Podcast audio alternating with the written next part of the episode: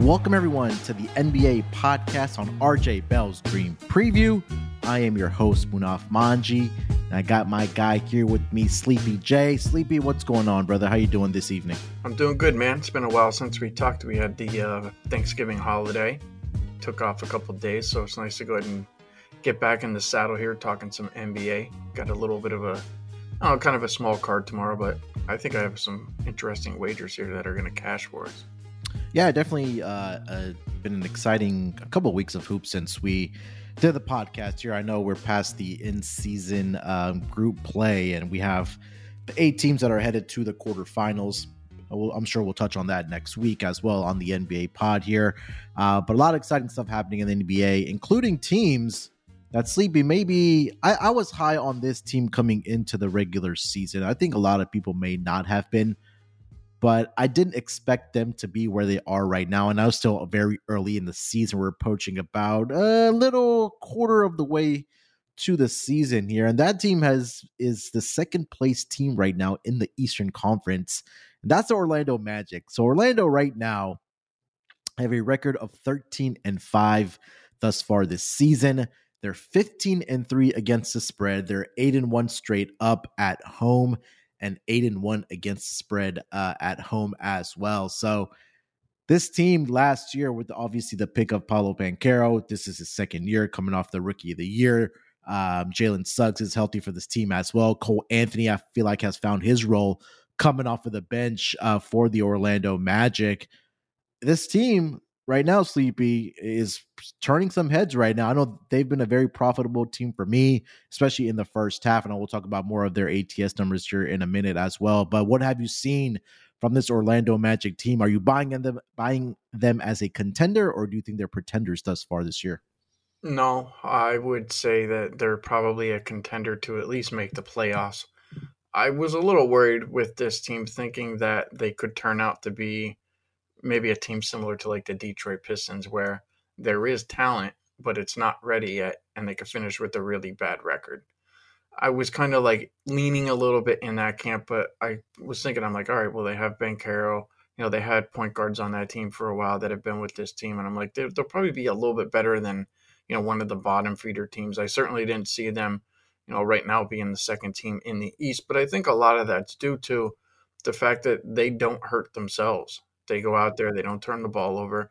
Uh, you know, they turn teams over, so they're creating extra possessions for themselves. Banchero's doing, uh, you know, I, I don't want to say he's doing his thing out there because I actually don't think that he's playing up to uh, some of the games that we saw him perform last year. Like he, he, I mean, had some really, some real shining moments last year, and I think a lot of that's just due to uh, maybe like Franz Wagner. I mean, that, that he's kind of exploded on the scene as well. So maybe maybe Orlando's playing more team basketball, and I thought maybe we would see a little bit more of an individual effort, maybe out of like Banchero, kind of like a one man show situation. But they're just playing good team basketball, and I think that that just goes to show sometimes that if you just do that and you don't hurt yourself, you can go out there and you could beat some of these teams on any given night. So I like what I see right now. I think that they can kind of hold serve, you know, go ahead and remain in the playoff chase. I don't think that they don't um, have a lack of talent that that will eventually kind of creep up on them and be like, oh yeah, this is kind of what we expected with this team. I think they've grown grown with each other and grown up. So I'm looking forward to it. New team in playoffs, so it'll be interesting. Yeah, they have right now six different guys that are averaging double figures right now with the uh, for this Orlando Magic team. You mentioned Franz Wagner right now leading the team in scoring at 20.2 points per game, followed by Paolo Banchero, the reigning rookie of the year. 19.1. And like I mentioned, Cole Anthony coming off of the bench for this team, who's averaging 15.6 points per game.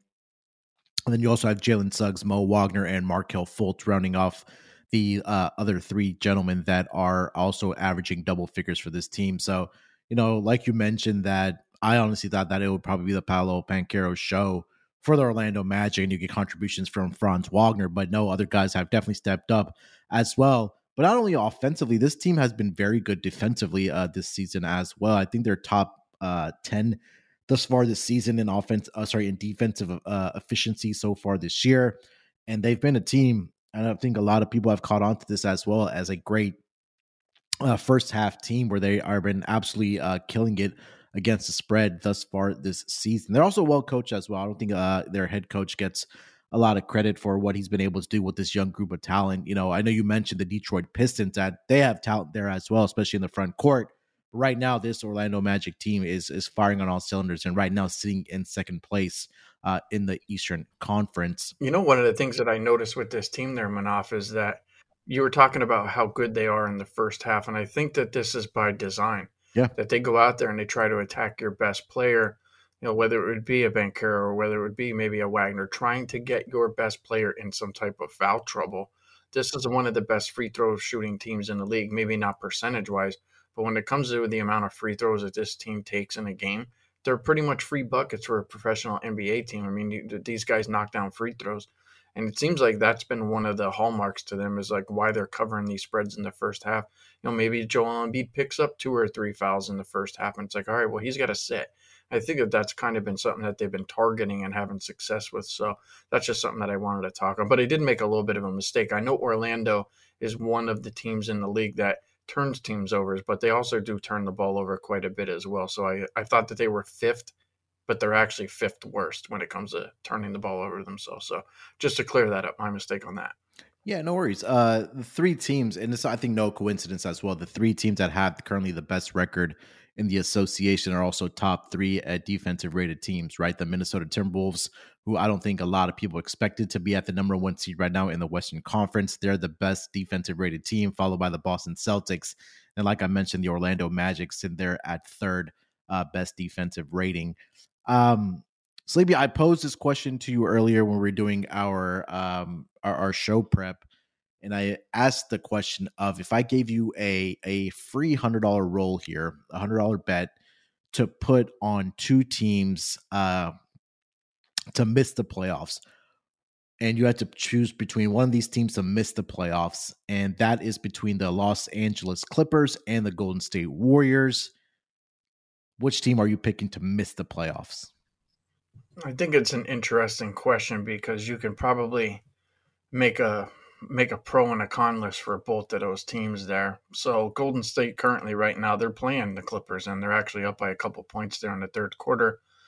But when you when you ask me, my first thought was, man, I don't want to mess play against the Warriors because I root for the Warriors. Like I like Draymond Green, love Steph Curry. You know, I like everything that that team's done and and how they've changed basketball. I think for the better for the future. But when I look at at the Warriors, I have to ask myself have they like do they feel like that they've achieved enough as a group? Like how many titles do you need to win? How many playoff runs do you feel like that, that you need to go on? Maybe it's one of those things where it's like legacy for them but the clippers are all in right? Like they're they're bought in. They're bringing in players. Uh, star players are taking a role on the bench like a westbrook. Harden joins this team. He bounced around. Kawhi still i mean probably top 15 for sure PG's doing his thing. Like it's a pretty deep team. But I think more than anything is like you have a team like the Clippers who, in my opinion, they want to win a title. And if they maybe they don't get there, but it seems like a team that's like all in to to really try to go ahead and, and make a run.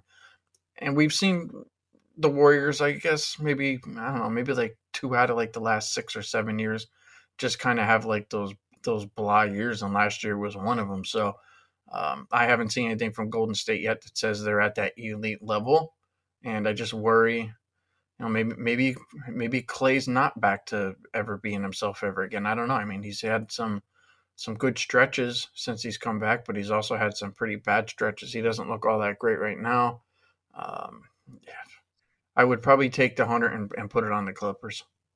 Yeah, I think the conversation is about Klay Thompson, right? Because a lot of people are saying that Klay Thompson is now washed, but I keep on going back to the fact that he suffered two of the more gruesome injuries uh, that a any athlete can suffer, right? A torn Achilles and a torn ACL in back to back years. I mean, that's not something that I, I think that should be held against Klay Thompson because for those injuries to occur so close to each other, I think that number one, mentally, the mental toughness that any player needs to come back from those two type of injuries to get back on the basketball court, I think it's is a different conversation itself. And like you mentioned, for this Golden State Warriors team, you know, they've won what three, four championships together, at least a core of Draymond Green, Steph Curry, and Klay Thompson, and head coach Steve Kerr.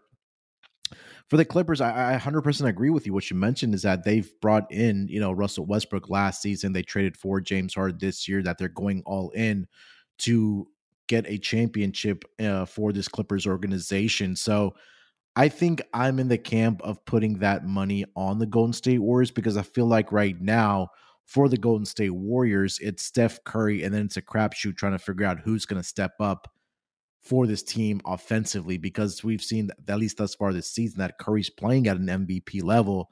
But after that, you know, you're wondering is Klay going to be consistent enough for uh, this offense? And is Steve Kerr going to finally acknowledge playing some of the younger guys um, that he has on the bench, the Jonathan Kumingas of the world, the Moses Moody's of the world? And I think we saw it a few nights ago when they did play the Sacramento Kings. That Moses Moody was shooting the ball very well. He was having a great game, only to be benched at the end of the game. And I think Steve Kerr acknowledged that that you know that was a mistake maybe that he made by benching uh, Moses Moody and not letting him uh, leave out there. Maybe that cost him the game, but yeah, I think I'm I'm with you. I think I, I, I would put that money on the Warriors to miss the playoffs. Um, you know, for all the reasons that we did mention. But anything else that you want to mention about either one of these two teams? I think going back to Klay, it's one of those situations where, you know, he's just settling for the three point shot and hoping that he can get hot out there and then ease himself into the game. I kind of think it needs to be the opposite. Like go out there, rebound, assist the basketball, play defense like you know. At least just try to be a little bit more aggressive and I don't want to say throw caution to the wind and go out there and get yourself hurt, but it feels like he needs to kind of work backwards. Like go out there and be that grinder, be that menace uh, that can go out there and, and, just disrupt the other team's offensive flow. Uh, you know, go out there and, and try to get to the free throw line. Go out there and try to you know make some easy easy layups and stuff like that. At least if you're missing those type of shots, like the, the shots that are contested, um, mm-hmm. you could kind of live with that. But when you go out and you're you're shooting 10 threes a game and you're only making you know two, it kind of gets in your head. And I think that that's kind of why he's slumping. So I think we're starting to see maybe a little bit of um, a little bit of change of course with him. Uh, he had 15 points two games ago, 20 points in the last game. Got to the free throw line a couple times. Took far less shots. So we'll see. We'll see if Klay can go ahead and work out. But I think he will. But in my opinion, I think if he just works backwards and works himself back to the three point line, where maybe he has some confidence and he's done some good things throughout the game, that those shots will fall. It feels to me, Munaf, like he's trying to be the pace setter right now for this Warriors team. And it should kind of be the opposite set the pace with everything else and you're going to have that confidence. And I think Klay performs so much better when he's under pressure and and people are doubting him and he needs to make that big shot. He, he just tends to, to play better. So right now, that that's kind of what I see when I look at Klay, And it's not like he's the end all be all why this team's not, you know, I guess playing up to par. But, you know, if he gets going, it's a good team. And if he's struggling, um, it just seems like they're struggling. So for me, I'm going to back away from Golden State probably for a little bit until Klay kind of gets it going. And maybe CP3 kind of threw a wrench into the whole system because don't forget, Draymond was out yeah. for what five games with his suspension, so it's been mm-hmm. a little jinky. You know what I mean? And and you have to consider you know that they lost some guys off the bench, so maybe it's just a weird feeling. And and Klay's kind of one of those routine type of guys. I don't know, but that's just kind of what I see with this team right now. Yeah, I think that's a great point as well. I was going to mention that uh, you know what do we think about the fit of CP3 right now with this Warriors team, but I think that's a great point that you brought up that with Draymond Green missing the five games with the suspension, that they haven't been really really been able to number one. Maybe Steve Kerr hasn't been able to figure out the rotations because you know CP3 now he's dealing with an injury, right? He's going to be out for another two games for the Warriors team, and as soon as you got Draymond back, CP3 gets injured. So it's I think it's a little difficult right now for especially head coach Steve Kerr to kind of figure out those rotations when he's missing you know one of these key guys that is supposed to you know lead him back to being not only contenders but obviously you know competing for a championship. So I think it's I think for, both these teams, a wait and see approach. I think right now for this Clippers team, I think they may be starting to figure it out a little bit, but I, I still feel like they, they need a little bit more time as well. Turning the page here, Sleepy on the Friday schedule. A couple of intriguing matchups we'll break down here for you guys. We'll talk about two matchups here, and the first one's going to be a Battle of the Eastern Conference teams sitting at the top of the Eastern Conference standing. That is going to be the Boston Celtics. They are hosting the Philadelphia 76ers, and this is going to be a third matchup already this season for the, um, I should say, between these two teams. And they have split the first two meetings thus far this season. The first matchup was back on November 8th in Philadelphia, where Philly did get the victory 106 103. And then a week later, uh, the Celtics went into Philadelphia again, uh, and they did get the victory there by 10 points. So now the tables are turning. They are going to head to Beantown in uh, Boston here on Friday night. And currently, this line, Sleepy, is sitting at minus six in favor of the home team, the Boston Celtics, with a total of 223. Um, should mention some of the injuries here for both of these teams. Here, I start here with the Boston Celtics. We're not sure if uh, Kristaps Porzingis is going to be out there for this Boston Celtics team. Uh, currently, he is dealing with, I believe it's a, uh, let me see here. Yeah, a left calf strain. He's are, are officially already been ruled out, so he is not going to be playing in this game. And for the Philadelphia 76ers, Nick Batum is probable for this game. Joel Embiid is the big question mark. He did miss the Wednesday game with an illness uh, against the Pelicans. Kelly Oubre and Danuel House Jr. are also going to be out for this game. So a couple of depth uh, depth pieces are going to be missing for the Sixers team, and a big questionable tag right now for Joel Embiid, like I mentioned, who's dealing with the illness here. But Sleepy, what are you thinking about this game between the two Titans of the Eastern Conference? I'm going to go ahead and look at the Boston Celtics here minus the six points. I think you have to tread lightly when Joel Embiid is on the injury report because he could easily get sat down. And if he does, this line's probably moving four, four and a half, maybe even five points. So you could be sitting here with a Boston ticket right now minus six, and you could be sitting, you know, later on with a Boston ticket minus 10. Like, which do you want? And I don't think this line moves much if Joel Embiid plays. It's just the way I feel. But I feel like the 76ers are kind of in one of these weird, like struggling kind of situations where like Batum is he's been inserted into the starting lineup. Oubre's still out. I think that was a little bit of an issue. Now you have Batum who stepped in and I mean, what are you really getting from him? He could end up sitting. It's like, all right, here comes another uh, issue for the 76ers. And now Embiid was sick, so he was out on Wednesday. You have to wonder if he's feeling better or if he's going to play here. So I do worry about the 76ers. But overall, I think that Brown's got it going. Tatum's got it going. I know you said Porzingis is going to probably be out for this game. Actually, he has ruled out. They know how to play without a guy like him. And I think one of the things that Boston's going to try to do here is go ahead and say uh, we're the cream of the crop of the East. And one of the things that this Boston team has done is, and this is just my personal opinion, I think that they've intimidated the 76ers going back to when Embiid was out there crying, leaving leaving the floor in the playoff series. And I think it's just been something that Boston has always had in their back pocket is that if we can go out there and intimidate this team and get in their heads, we can go ahead and we can continuously beat this team year after year after year. And I think Boston looks to go ahead, put it all together, and really put a beat in here on the 76ers to kind of remind them, who, no matter who's on the floor, like we're your big brother and you're you're not going to come into our house and beat us. So I like the way Boston looks right now. I think they look honestly, I think they look better than Philadelphia, even when both teams are healthy. But I'll I'll play Boston minus the six. I, I actually think that this game results in a blowout, whether Embiid's on the floor or not. So I'll play Boston minus the six. I like this. I'm going to bet this. Boston at home this season, eight and zero oh straight up, six and two against the spread uh, thus far this season. Um, I'm with you. I'm willing to lay the chalk here with the Boston Celtics here. And again, like you mentioned, even without Porzingis in this lineup, um, Jayson Tatum is playing at a high level. Jaylen Brown as well. Uh, Jrue Holiday, again, I don't think he's talked about enough of how well you know he plays defense. And again, I think that he should really be able to limit Tyrese Maxey in this game he is matched up on him because we know Jrue Holiday is one of the better two way defenders, and that leaves you relying on Joel Embiid if he does play in this game uh, to do the bulk of the scoring uh, for the Philadelphia 76ers. You talk about this Boston team as well, right? And it's not just that it's been Jayson Tatum and jo- um, Jaylen Brown. I know we mentioned uh, Porzingis is going to be missing this game, but they've gotten contributions from their bench as well, right? We talk about the Derek Whites of the world, uh, even Sam Hauser coming off of the bench for them. He's been shooting the ball for well, well for them as well. Al Horford will get the start here um, for the Boston Celtics. You know, doing his best to defend uh, Joel Embiid. Can he keep it up for you know 25, 30 minutes, however long he's going to be out there?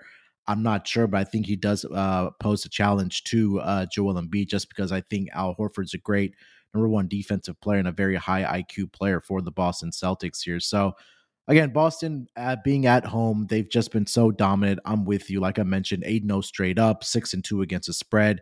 They've won uh, those home games by an average of 19 points uh, thus far this season in those eight games at home. So I think Boston, like you mentioned, you know, reminds the Philadelphia 76ers that, hey, you know, we the the Eastern Conference still goes through us right now. So I think it's going to be a big game for the Boston Celtics. I think they'll definitely be up for this game um, after you know what's been a kind of a lackluster week for the Boston Celtics. I know there's a couple of games in there that they dropped uh, that I think a lot of us did expect for them to win. Right? I mean, they took a loss against Orlando Magic. Um, but they did bounce back against Atlanta and the Chicago Bulls here. So I do expect them to bounce back here uh, and play well on their home floor on Friday night against the uh, Philadelphia 76ers.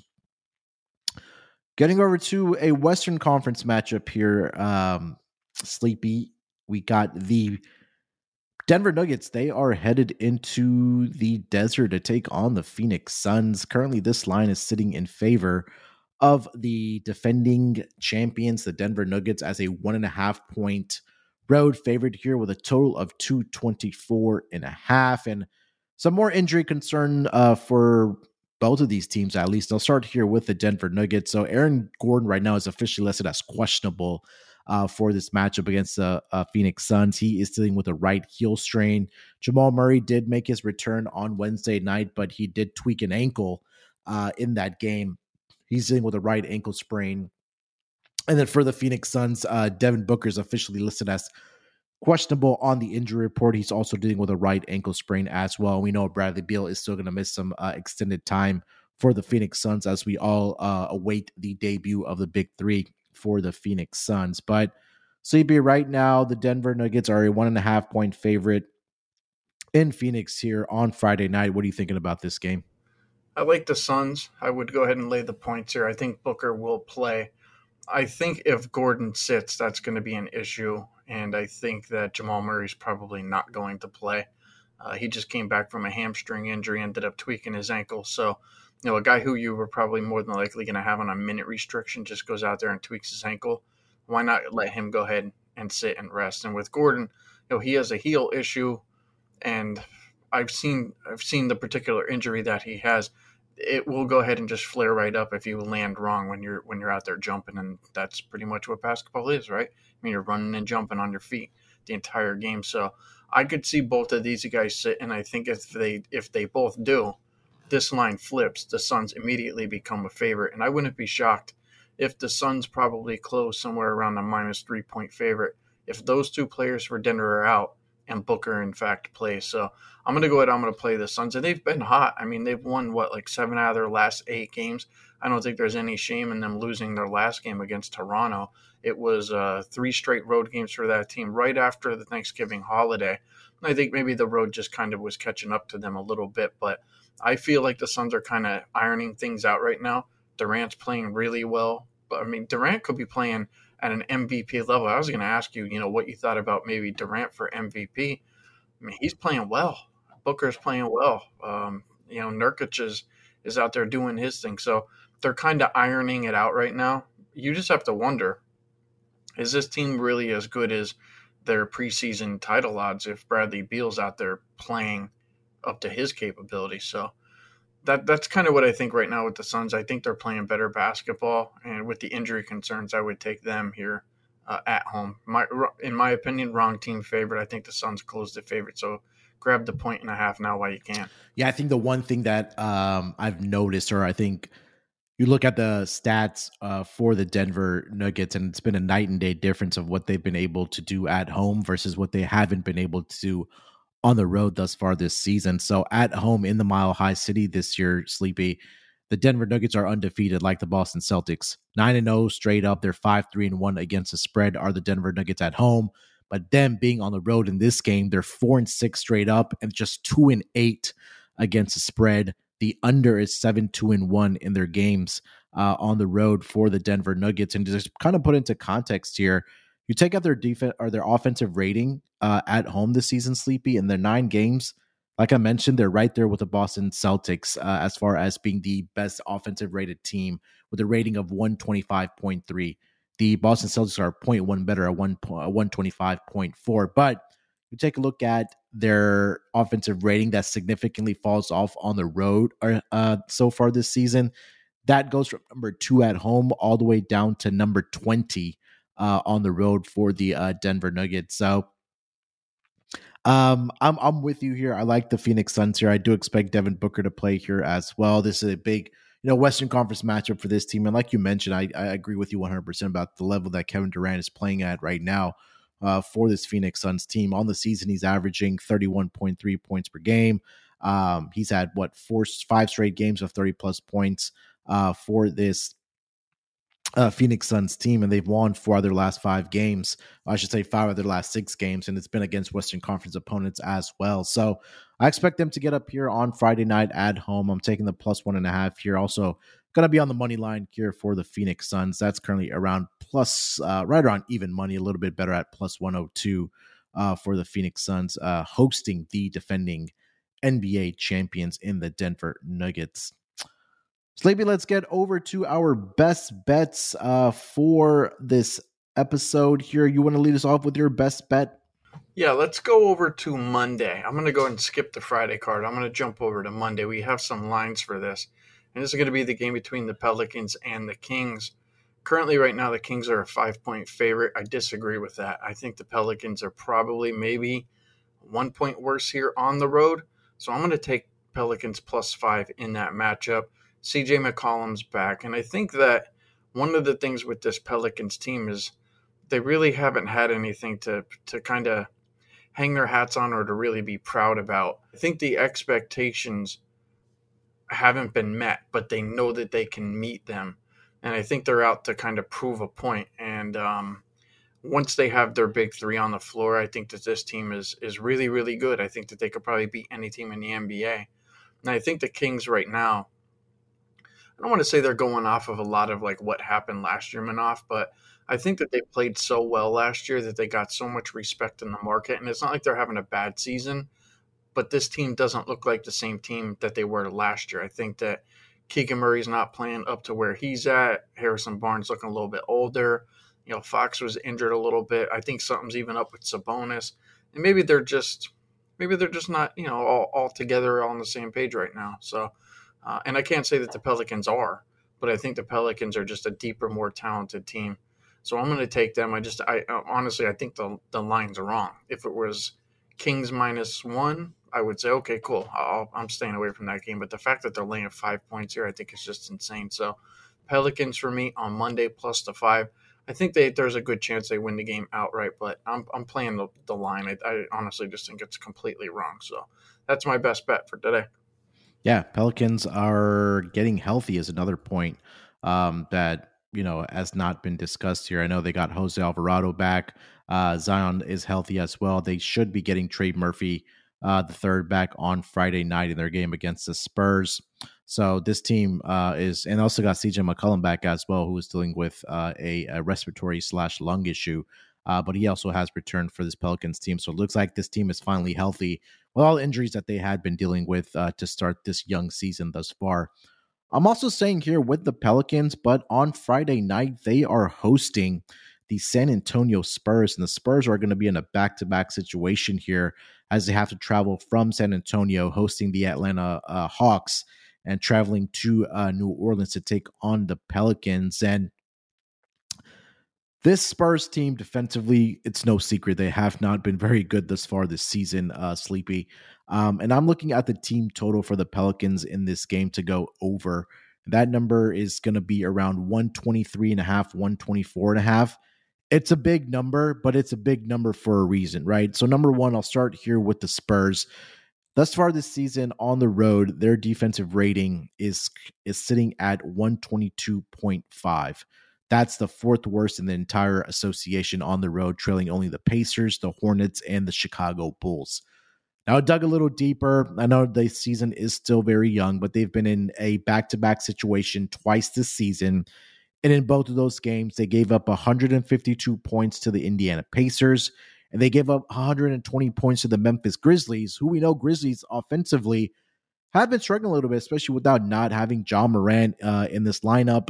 And they also have been dealing with injuries themselves, and they've bought, lost both of those games by a minimum of 12 points. Lost the 12 points to the Grizzlies. Then they also lost by about 30, sorry, 41 points to the Indiana Pacers. Um, and you take a look at what they have done on the road thus far this season. They're allowing teams to score 126.1 points per game. Um, and the Pelicans, when they are hosting a team or playing against a team that is on a back to back situation and they have the rest advantage, they've been doing very well in those situations. Um, have the Pelicans. So thus far this season, I know they hosted the Sacramento Kings earlier this season, uh, where the Pelic- sorry, where the Kings were on a back to back. They took care of business in that game by five points, scoring 117 points in that game. Uh, they also hosted the Minnesota Timberwolves, scored 121 points in that game. And now, like I mentioned, this Spurs team, number one, they do play with a lot of pace. They like getting up and down the floor. So I think that the pace will be high in this game. I think offensively, they're going to be able to get whatever they want. So would I be surprised if the Pelicans score 130 points here uh, against the San Antonio Spurs on Friday night? Absolutely not. That would be great for my bet, but I think they're just going to have a, a day against this uh, San Antonio Spurs team I think should run out of gas in the second half of this game. So Pelicans team total, that number should come around 123 and a half, 124 and a half for this game. Uh, I'm going to take the over on that. Any thoughts on that one, Sleepy? Yeah, um, I like it. I'd be with you. I think the Spurs need to go ahead and fire Popovich. I think he's well past his prime. It's basically just a pile of dust sitting there on, on the bench. There's no way that this Spurs team should only have two, three wins on the year. This team's much better than that. Mm. And, and maybe I'm just sitting here and I'm the only person saying this, but I'm just going to ask you does it make any sense that this team only won two or three games? They're probably at least like an eight, nine, ten win type of team roster. Am I am I crazy or or no? I mean, you take a look at the talent on this team, right? They have now lost 13 straight games uh thus far this season. That's you would think that's the worst, but the Detroit Pistons have been a little bit worse than that, where they've lost I think it's 16 games in a row now. But if you see when you look at this roster, man, I mean, they have some guys that can flat out play basketball, right?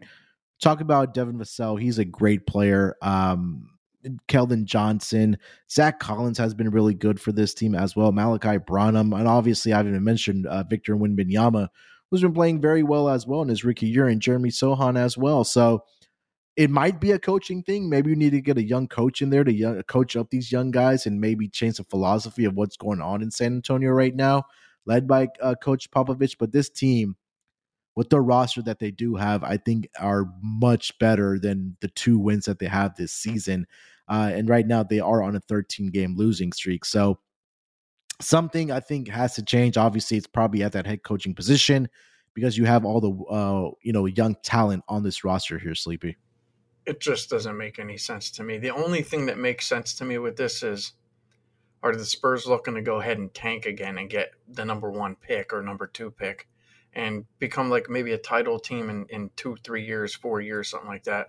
You know, when you have like the best players in the league on your team, that's the only thing that makes sense to me. But I don't know. It, it, Popovich is just, he's not doing anything. Like you're saying, get a younger guy in there to go out there and, and kind of motivate these guys. It feels to me like they're just rolling the basketball out. Popovich doesn't care what the results are.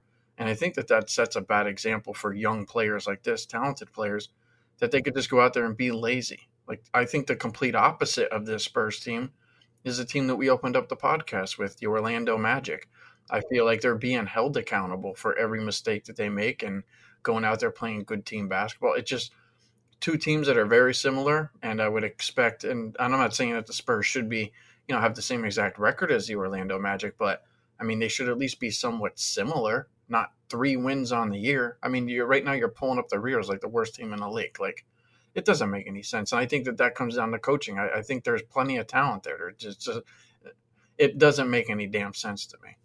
Yeah, we'll see if they're able to turn it around. Uh, or the San Antonio Spurs, where right now doesn't look like uh, that is going to transpire after now losing 13 straight games and now having to travel to the Pelicans, who are finally healthy, uh, are this Pelicans team. Sleepy, a lot of great things happening right now at pregame.com. A lot of great you know promos and coupon codes to use here. So you want to tell our listeners all about everything that's happening at pregame.com. Yeah, right now we're getting ready to go ahead and fire away with college football bowl season. Uh, you'll see college football bowl packages going up.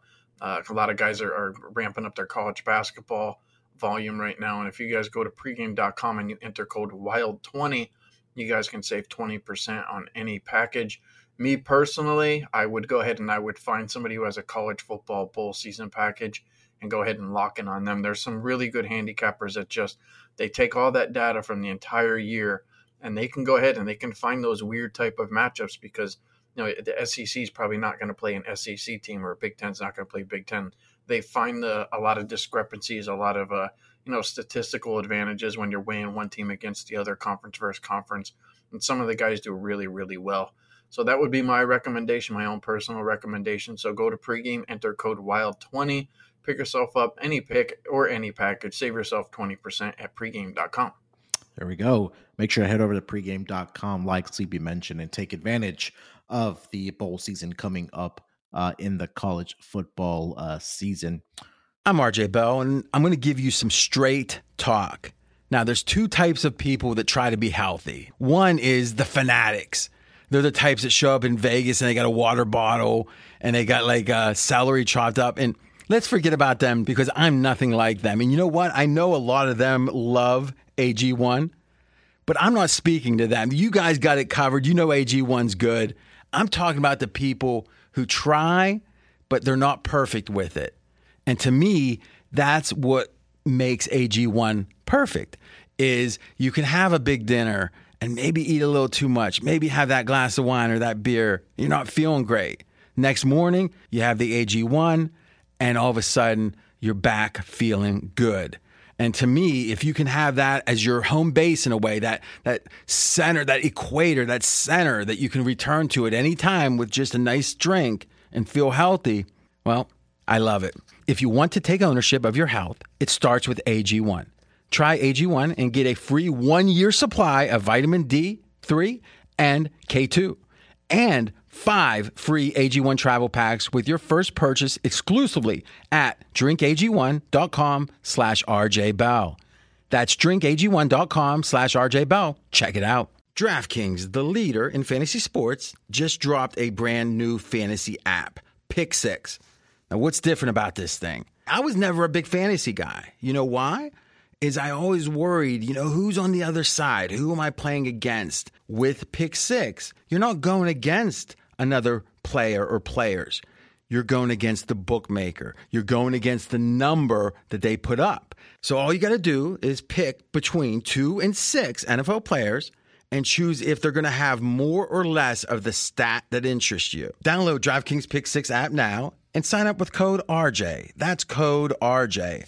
Only at DraftKings Pick 6. The crown is yours. Gambling problem Call 1 800 Gambler. 18 plus in most eligible states, but age varies by jurisdiction. Eligibility restrictions apply. Valid only in states where DraftKings Pick 6 operates. Pick 6 not available in all states, including but not limited to Connecticut and New York. For up-to-date list of states, please visit dkng.com slash pick six states. Void where prohibited. See terms at pick6.draftkings.com. CB, it is Friday, which means it is going to be another contest for our Friday Five.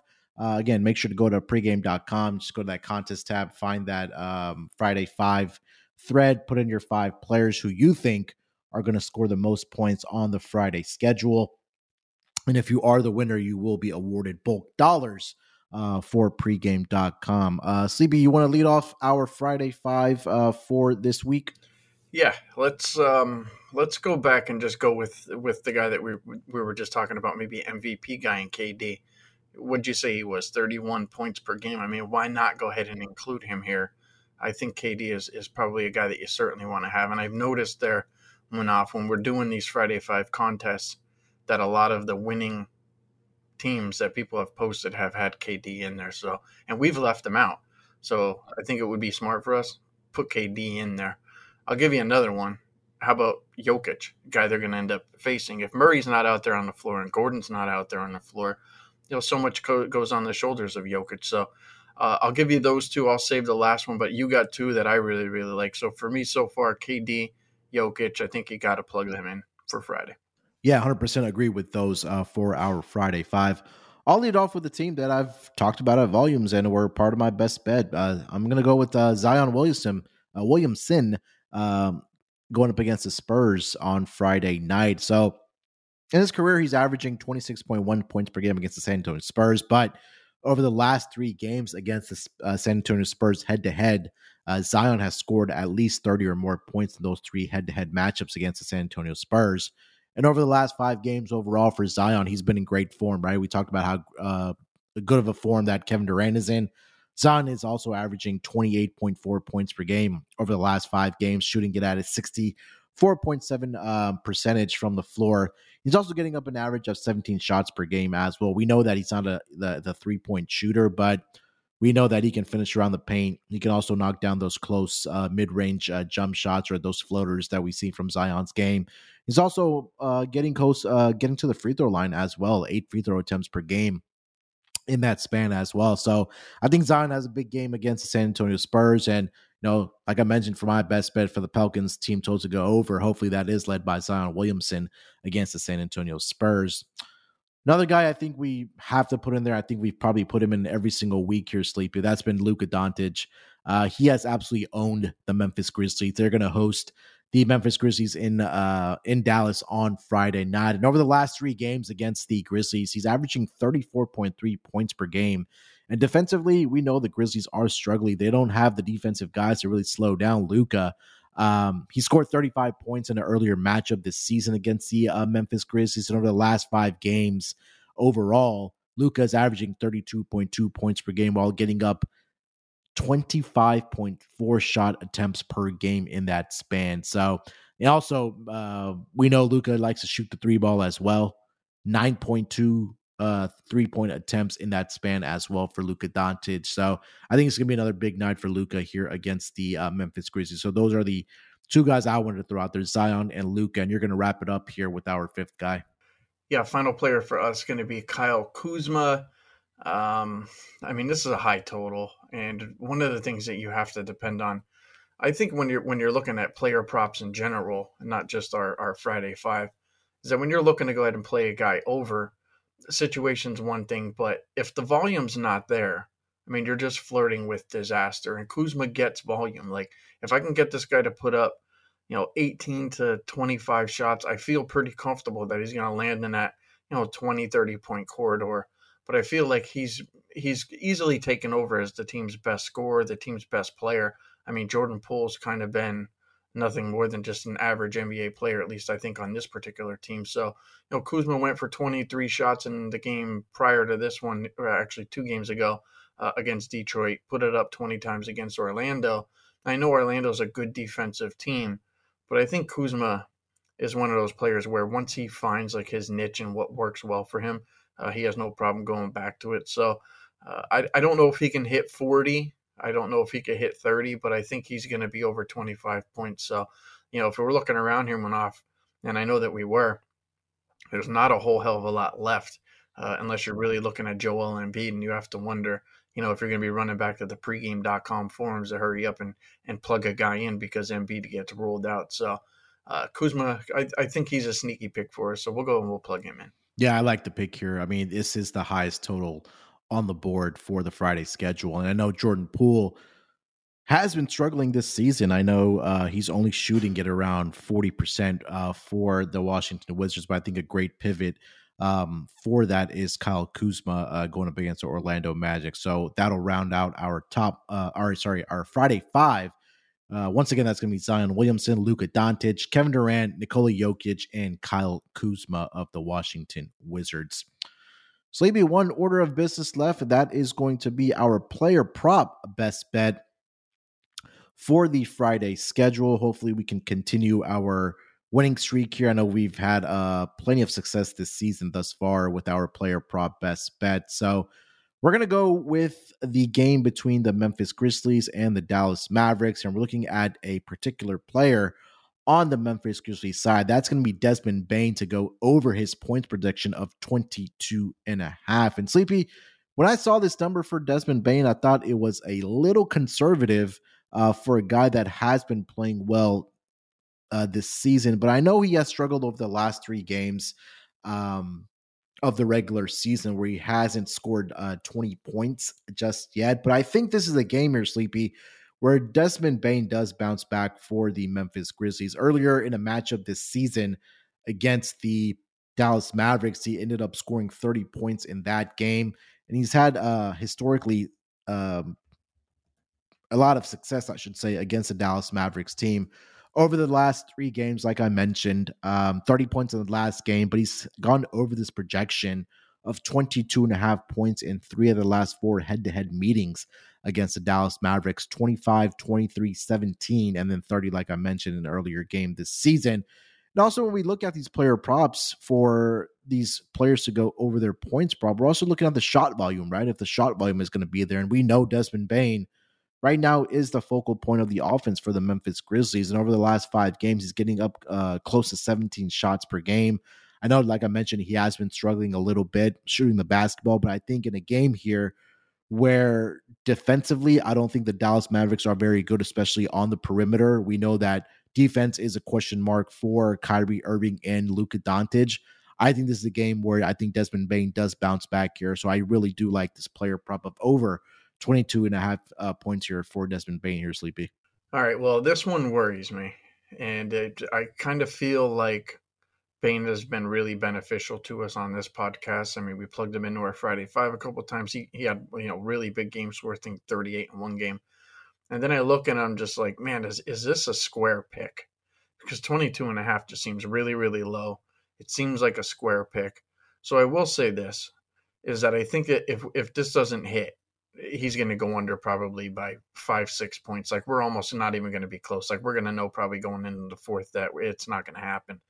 Or I think that there's a chance that he can go off and have a 30 point game. And I think, you know, why I feel like there there could be so much contrast here is because Memphis stinks. They've won four games all year long. And at some point, I think that they had to make some type of a change, you know, whether it be on offense or whether it be on defense. So you know, now you're seeing Roddy in the starting lineup, Biyombo's in the starting lineup. Now Derrick Rose somehow. You know, I, how is this guy still in the league playing basketball? Like, and I'm not saying that Derrick Rose is bad. I'm saying he still plays good basketball for how long this guy's been in the league. Last game for Derrick Rose, 14 points, nine assists, and that takes away from Desmond Bane. So I think eventually they're going to figure it out where Bane will be the number one but maybe it's just figuring out, you know, what what what place does Roddy play? What place does Derrick Rose play? You know, what about the guys that are on this roster, like a Ja Morant when he finally comes back? Like, what's this team going to look like? So, I think it was all on Bane. Just yo, man, go out there and shoot it 25 times a game. We don't even care. That's how we're going to win this game. That's the only option that we have. But I think that they realized, well, we're not winning with that philosophy. Let's try a different one. And it's not like they're winning with this philosophy either but I feel like Desmond Bane, just the fact that he's kind of taking a backseat and letting everybody go ahead and get their touches, that he's going to demand a little bit in this particular game against Luka and Kyrie because when you're going up against those two guys, those two elite scorers, you need to have your best shooter on the floor taking the majority of the shots. So I'll, um, that's why I'm with you. I think there's a good chance we can go well over or well under.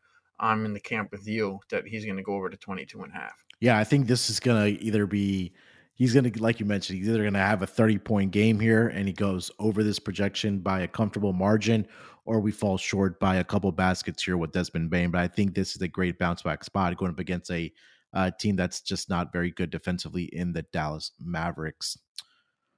All right, Sleepy, that is going to do it for this edition of the NBA podcast and RJ Bell's Dream Preview. Anything else you want to mention before we uh, let our listeners go? Yeah, just to remind everybody, my best bet was on the New Orleans Pelicans for Monday not Friday, but your best bet also had the Pelicans as well. Yeah, mine is going to be on Friday night, uh, where the Pelicans are going to be hosting the San Antonio Spurs, who, like I mentioned, are going to be in that back to back situation. Uh, looking at the Pelicans team total to go over as my best bet for the Friday card. They're sleepy. That is going to do it for this edition of the NBA podcast. Uh, another great podcast uh, here with my man Sleepy J. We'll be back tomorrow for uh, the Saturday card. So look out for us then. Till then, good luck with your bets, and we'll talk to you guys down the road.